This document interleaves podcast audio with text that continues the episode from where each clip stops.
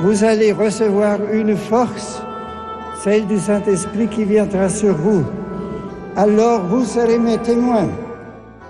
Le 11 octobre 1962 s'ouvrait solennellement dans la basilique Saint-Pierre de Rome le second concile du Vatican. Le frère Pavel, dominicain, commente pour nous les documents conciliaires.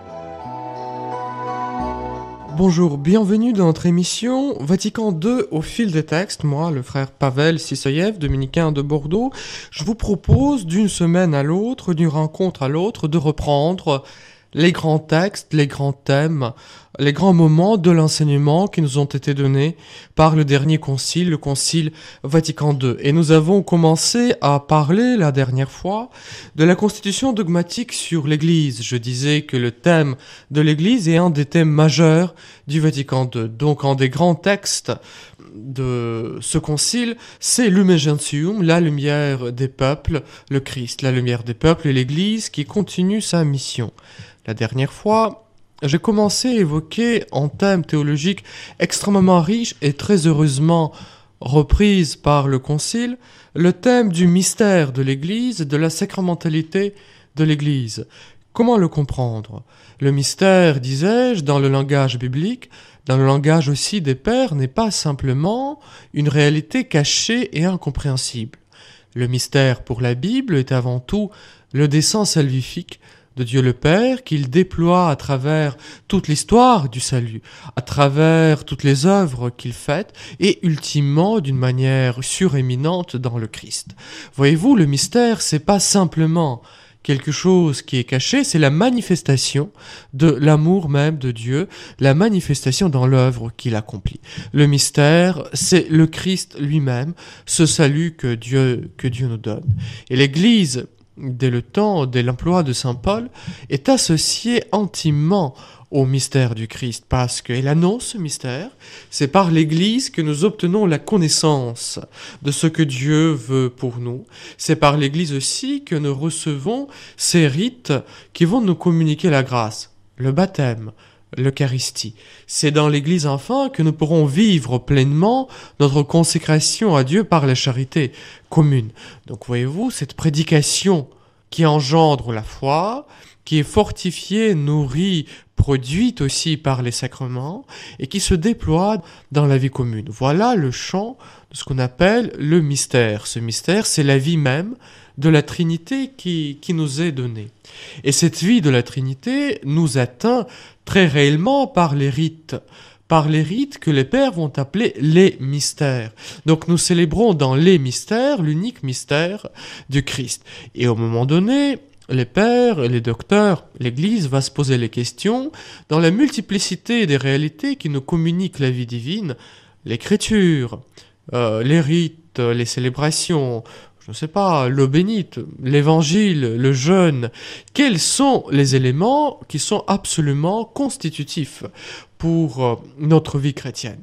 Et l'Église va discerner, sous la mouvance de l'Esprit Saint, dans la multitude de ce qu'elle reçoit en héritage, les sept sacrements, les sept mystères euh, fondamentaux qui nous communiquent la grâce du Christ les mystères, les sacrements de l'initiation chrétienne, le baptême, la confirmation, l'Eucharistie, les sacrements de guérison qui sont la pénitence et l'onction des malades, et enfin deux sacrements qui nous ordonnent au service de prochains, donc le sacrement de l'ordre qui fait des prêtres, qui confère le sacerdoce ministériel, et le sacrement du mariage qui nous établit au service de notre conjoint, au service donc de notre époux les sacrements. Donc les sacrements.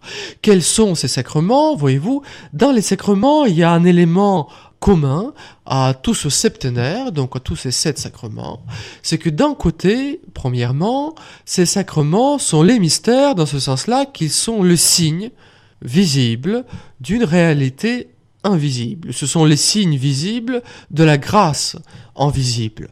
Dans le baptême, qu'est-ce que nous voyons? Nous voyons celui qui baptise, normalement, habituellement, c'est un prêtre qui verse de l'eau, ou dans le meilleur des cas, ce qui serait bien de faire, qui plonge le nouveau baptisé dans l'eau, ce qui signifie sa mort et sa résurrection avec le Christ en disant en tel, je te baptise au nom du Père, du Fils et du Saint-Esprit.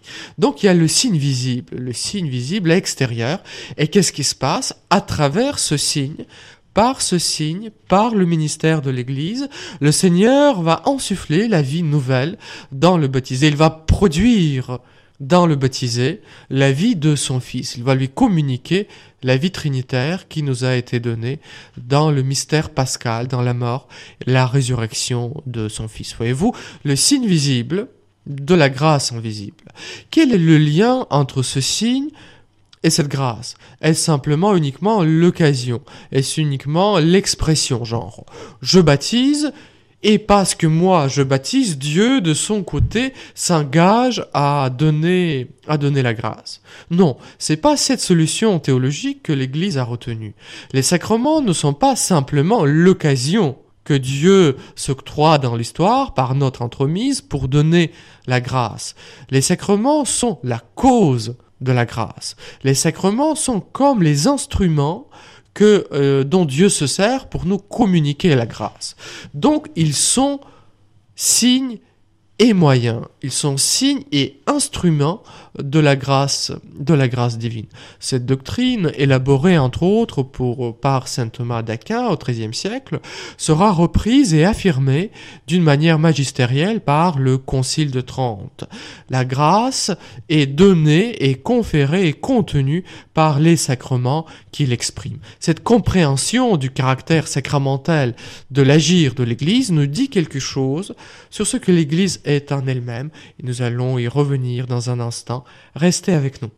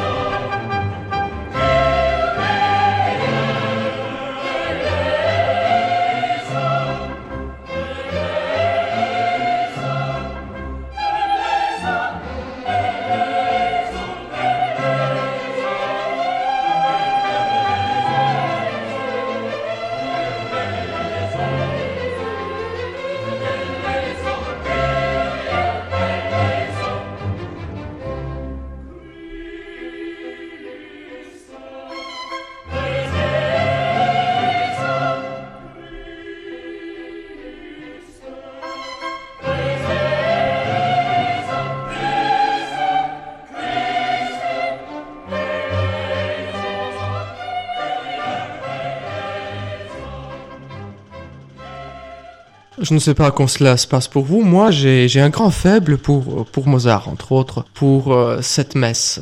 Nous disions tout à l'heure que le mystère de l'Église s'enracine dans deux réalités, ou plutôt est pensé par rapport à deux réalités analogiques, qui est la sacramentalité du Christ, le Christ qui est le mystère, qui exprime la volonté du Père et qui l'accomplit, et les sacrements à travers lesquels ce mystère nous est communiqué, ce mystère nous, est donné. Parce que voyez-vous, tout l'enjeu consiste précisément en ceci. Le Christ est mort sur la croix, le Christ est ressuscité, le Christ a introduit son humanité personnelle dans la gloire du Père. Il est assis à la gloire du Père. Ce destin, cette œuvre qui est son œuvre propre, doit s'accomplir dans ma vie. Moi aussi, je dois passer par la mort, moi aussi, je dois passer par la passion, parce que moi aussi, Dieu me veut dans sa gloire. Moi aussi, Dieu me veut auprès de lui dans le Christ. Et donc l'Esprit Saint va former à travers les générations et les générations de tous ceux qui sont appelés à entrer dans la vie divine l'image du Fils. Donc il y a les moyens que Dieu se donne pour que l'œuvre qu'il a accomplie une fois pour toutes dans son Fils bien-aimé devienne la nôtre. Ces moyens-là, c'est ce qu'on va appeler l'économie l'économie sacramentale. Nous disions tout à l'heure qu'entre autres, il y a ces sept sacrements au sens propre qui nous communiquent la vie divine. Revenons euh, pour un court instant sur cette idée et cette expression de l'économie sacramentale. Qu'est-ce que cela veut dire? Qu'est-ce que cela veut dire? Cet usage étonnant et particulier du mot économie que l'Église fait, que la théologie fait. Les pères grecs vont distinguer dans le discours que nous pouvons avoir sur Dieu, dans notre connaissance de Dieu, deux aspects. Le premier aspect, ils vont l'appeler d'une manière plus particulière la théologie. Voyez-vous, pas simplement toute science sur Dieu ou toute connaissance de Dieu, mais un aspect plus particulier. Quel est cet aspect? L'aspect de ce que Dieu est en lui-même. Voilà, on parle de la théologie quand on parle de la vie euh, intra-trinitaire, ce que la Trinité est à l'intérieur d'elle-même, ou des attributs éternels de Dieu. Euh, Dieu est un pur acte d'être, Dieu est immuable, Dieu est éternel, Dieu est bienheureux, Dieu connaît, Dieu aime. Là, nous sommes au niveau de ce que les pères grecs appelaient la théologie. Et puis il y a un autre aspect, l'aspect de la manifestation de Dieu qu'ils vont appeler l'économie, c'est-à-dire Dieu crée. Dieu fait l'homme, Dieu conclut l'alliance, Dieu nous donne sa grâce, Dieu conduit ma vie, Dieu est présent à chaque instant de ma vie pour me conduire à sa béatitude. On va appeler ça l'économie. Qu'est-ce que ce mot signifie? Cela vient du, grec oikonomos, la loi de la maison. Euh, Dieu construit sa maison, Dieu conduit sa maison comme euh, un bon maître de maison conduit euh, l'organisation euh, de sa maisonnée, de sa famille, comme le père de famille donne un certain nombre de règles, de lois, pour que chacun dans sa maison trouve sa place et soit heureux. Voilà, Dieu se présente comme un économe, comme le maître de la maison, comme le père de la famille, conduit sa maisonnée, l'économie.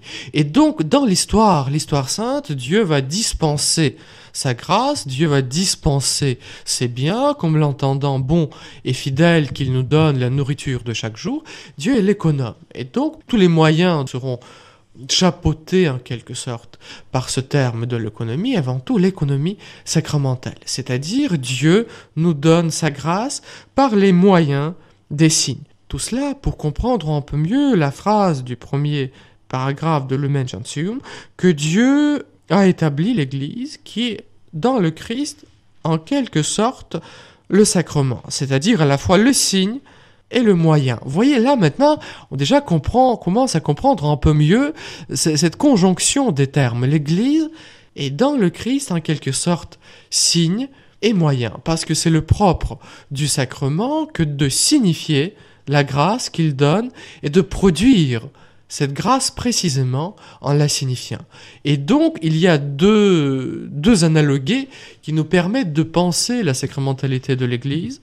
Premièrement, la sacramentalité même du Christ, et puis la sacramentalité de ce qu'on a appelé le septenaire, les sept sacrements. Qu'est-ce la sacramentalité du Christ? Le Christ exprime ce qu'est Dieu. Qui m'a vu a vu le Père. Il est l'image parfaite du Père. Il est le rayonnement de sa gloire. Il est l'effigie de sa substance. Dieu, personne ne l'a jamais vu. Le Fils unique, le Fils monogène, lui qui est dans le sein du Père, lui, nous l'a fait connaître. Donc le Christ est l'expression euh, le signe du Père invisible. Mais en même temps, il n'est pas simplement le signe, il accomplit une œuvre du salut. Il prend l'humanité, voyez-vous, il commence à exister dans le temps. Lui, éternel, lui par qui le monde a été créé, entre dans le temps, il s'incarne dans le sein de la Vierge Marie, et il commence à penser, il commence à aimer avec l'intelligence humaine, avec la volonté humaine. Voyez-vous, contemplons un instant le cœur sacré de Jésus, c'est ça, le signe et le moyen. Dans ce cœur sacré de Jésus, Dieu, aime l'homme. Avec ce cœur humain, Dieu nous aime. Et en même temps, avec ce cœur humain, l'homme répond parfaitement à l'amour de Dieu. Le cœur sacré de Jésus devient comme un nœud de cet échange d'amour entre Dieu et l'homme. Par l'entremise de ce cœur, par l'entremise de l'humanité sacrée que Jésus a assumée dans le sein de la Vierge, par l'action de l'Esprit Saint, Dieu nous aime et l'homme aime Dieu. Donc les théologiens vont dire que l'humanité du Christ a une valeur instrumentale, c'est-à-dire par elle, Dieu accomplit l'acte qui dépasse infiniment les capacités euh, de l'humanité toute seule. Qu'est-ce que le propre de l'instrument? Que l'instrument produit, par la motion de celui qui s'en sert, une action qui le dépasse. C'est-à-dire que quand un bon musicien se met devant l'instrument de musique, devant le piano par exemple, le piano produit beaucoup plus que les sons, produit une œuvre artistique qui exprime quelque chose de l'intention de l'auteur, euh, de la vie même intime euh, du musicien, de la vie de son âme. L'instrument produit quelque chose d'infiniment plus grand qu'il pourrait produire par lui-même. Pour que le pinceau produise le tableau, il faut toute la personnalité et tout l'art euh, du peintre qui est derrière. L'humanité du Christ devient, en quelque sorte, l'instrument de sa divinité par lequel il va nous sauver. Le Christ est le fondement de toute la sacramentalité. Les sacrements découlent de lui comme de sa source, d'où l'image patristique très classique des sacrements qui jaillissent du cœur transpercé du Christ sur la croix. Du baptême et le sang de l'Eucharistie. Et l'Église, voyez-vous, va prendre une position intermédiaire entre le Christ et les sacrements. D'un côté, elle trouve son identité la plus profonde dans le Christ. Qui est l'Église? Qu'est-ce que l'Église? C'est le Christ lui-même répandu et communiqué. Qui est l'Église? C'est l'œuvre du salut qui, qui nous est donnée. Donc l'Église comprend son identité avant tout par rapport au Christ, par rapport à son époux, par rapport à sa tête. Donc les images de l'Église comme vigne euh, qui, qui prend sa racine dans ce cep qui est, le Christ, comme le corps dont la tête est l'Église, l'Église qui est, comme la tête, pardon, est le Christ, hum, l'Église qui est l'épouse du Christ qui est son époux, l'Église se pense, se reconnaît par rapport à celui qui est sa référence première, par celui qui est le fondement même de son être, à savoir le Christ, le Verbe éternel, dans lequel la Trinité tout entière se donne à nous et vient habiter dans notre âme. Donc si le Christ est signe et moyen, l'Église elle-même sera en quelque sorte signe et moyen. Et comment est-ce que l'Église agit? Elle agit d'une manière sacramentelle, c'est-à-dire elle produit, elle produit, elle pose les actes du Christ dans le temps, elle donne les sacrements à ses fidèles.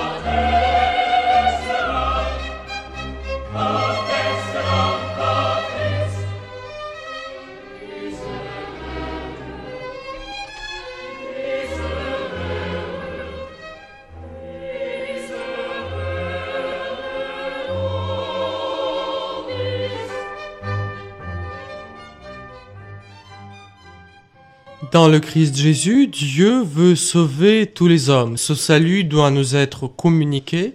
C'est ça la fonction du mystère et du sacrement, deux mots qui renvoient à la même réalité théologique. Donc ici, dans notre petite émission Vatican II au fil des textes, nous sommes toujours sur le premier paragraphe, le tout premier paragraphe de la Constitution dogmatique sur l'Église, le Gentium, pour comprendre un peu mieux cette doctrine patristique, cette doctrine aussi médiévale, très classique que le Concile la doctrine euh, de l'Église, de l'Église comme sacrement.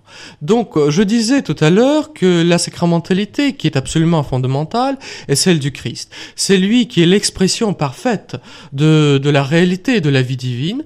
C'est lui aussi qui est l'instrument, dans son humanité, du salut qui nous est donné. Donc, ce que Dieu veut, ce que Dieu veut, c'est que chacun d'entre nous puisse vivre de sa vie. Que l'amour de l'échange trinitaire, que l'amour qui est le cœur même de la Trinité, ce don de soi, puisse nous inclure dans ce rythme de donation, dans cette respiration de don de soi. C'est pour cela que Dieu nous crée, c'est pour cela que Dieu reprend sa création après la chute, c'est pour cela qu'il nous soutient par les alliances, c'est pour cela qu'il s'incarne, meurt et, ressuscite pour nous. Voyez-vous, la visée de Dieu, c'est d'introduire beaucoup de, des êtres nombreux dans sa lumière. Il a créé pour que beaucoup se réjouissent de sa lumière. Quand les pères vont dire que le monde a été créé pour l'Église, que l'Église existait dans la volonté du Père avant la création du monde, que l'Église est l'intention de Dieu quand il crée le monde, faut bien le comprendre. Les pères n'entendent pas par là que le monde n'existe que par rapport à la hiérarchie ecclésiale, que le monde n'existe que pour que le pape et le Vatican et la curie romaine puissent exister. Le monde existe pour que tous les êtres capables de connaître et d'aimer aiment comme Dieu aime et connaissent comme Dieu connaît. C'est ce dessein bienveillant de Dieu qui est le fondement même de l'Église, et l'Église en est la réalisation.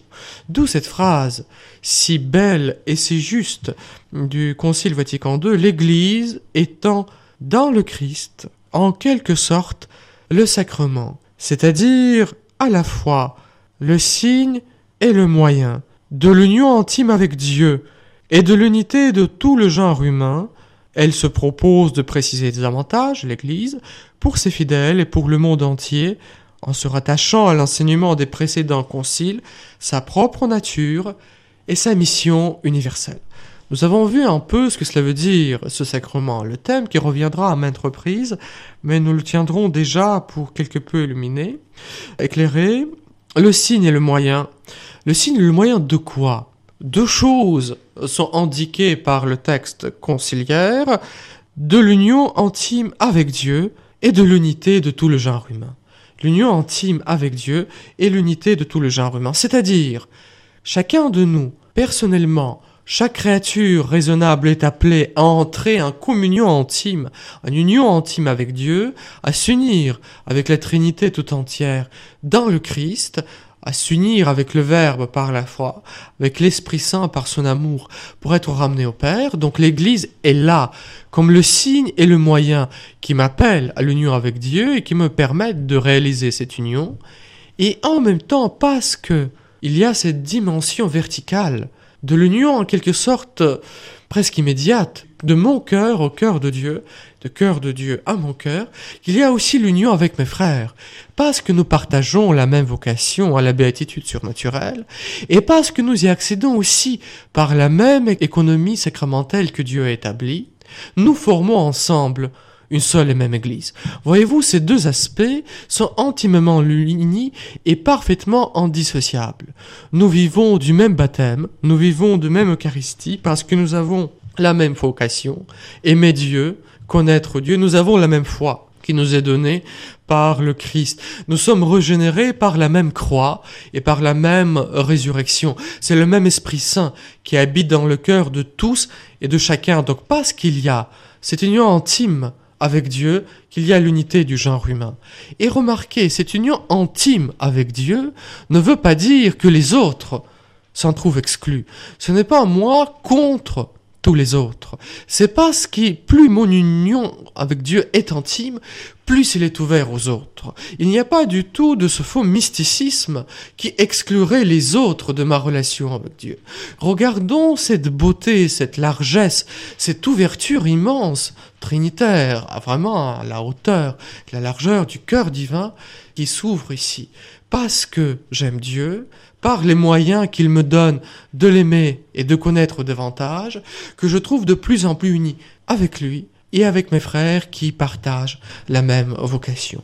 Voilà, je vous laisse aujourd'hui là-dessus. Méditons, méditons sur cette vocation de l'Église, et c'est sa nature, être dans le Christ, le signe et le moyen de l'union intime de l'homme avec Dieu et de l'unité de tout le genre humain. Et gardons-nous dans la prière.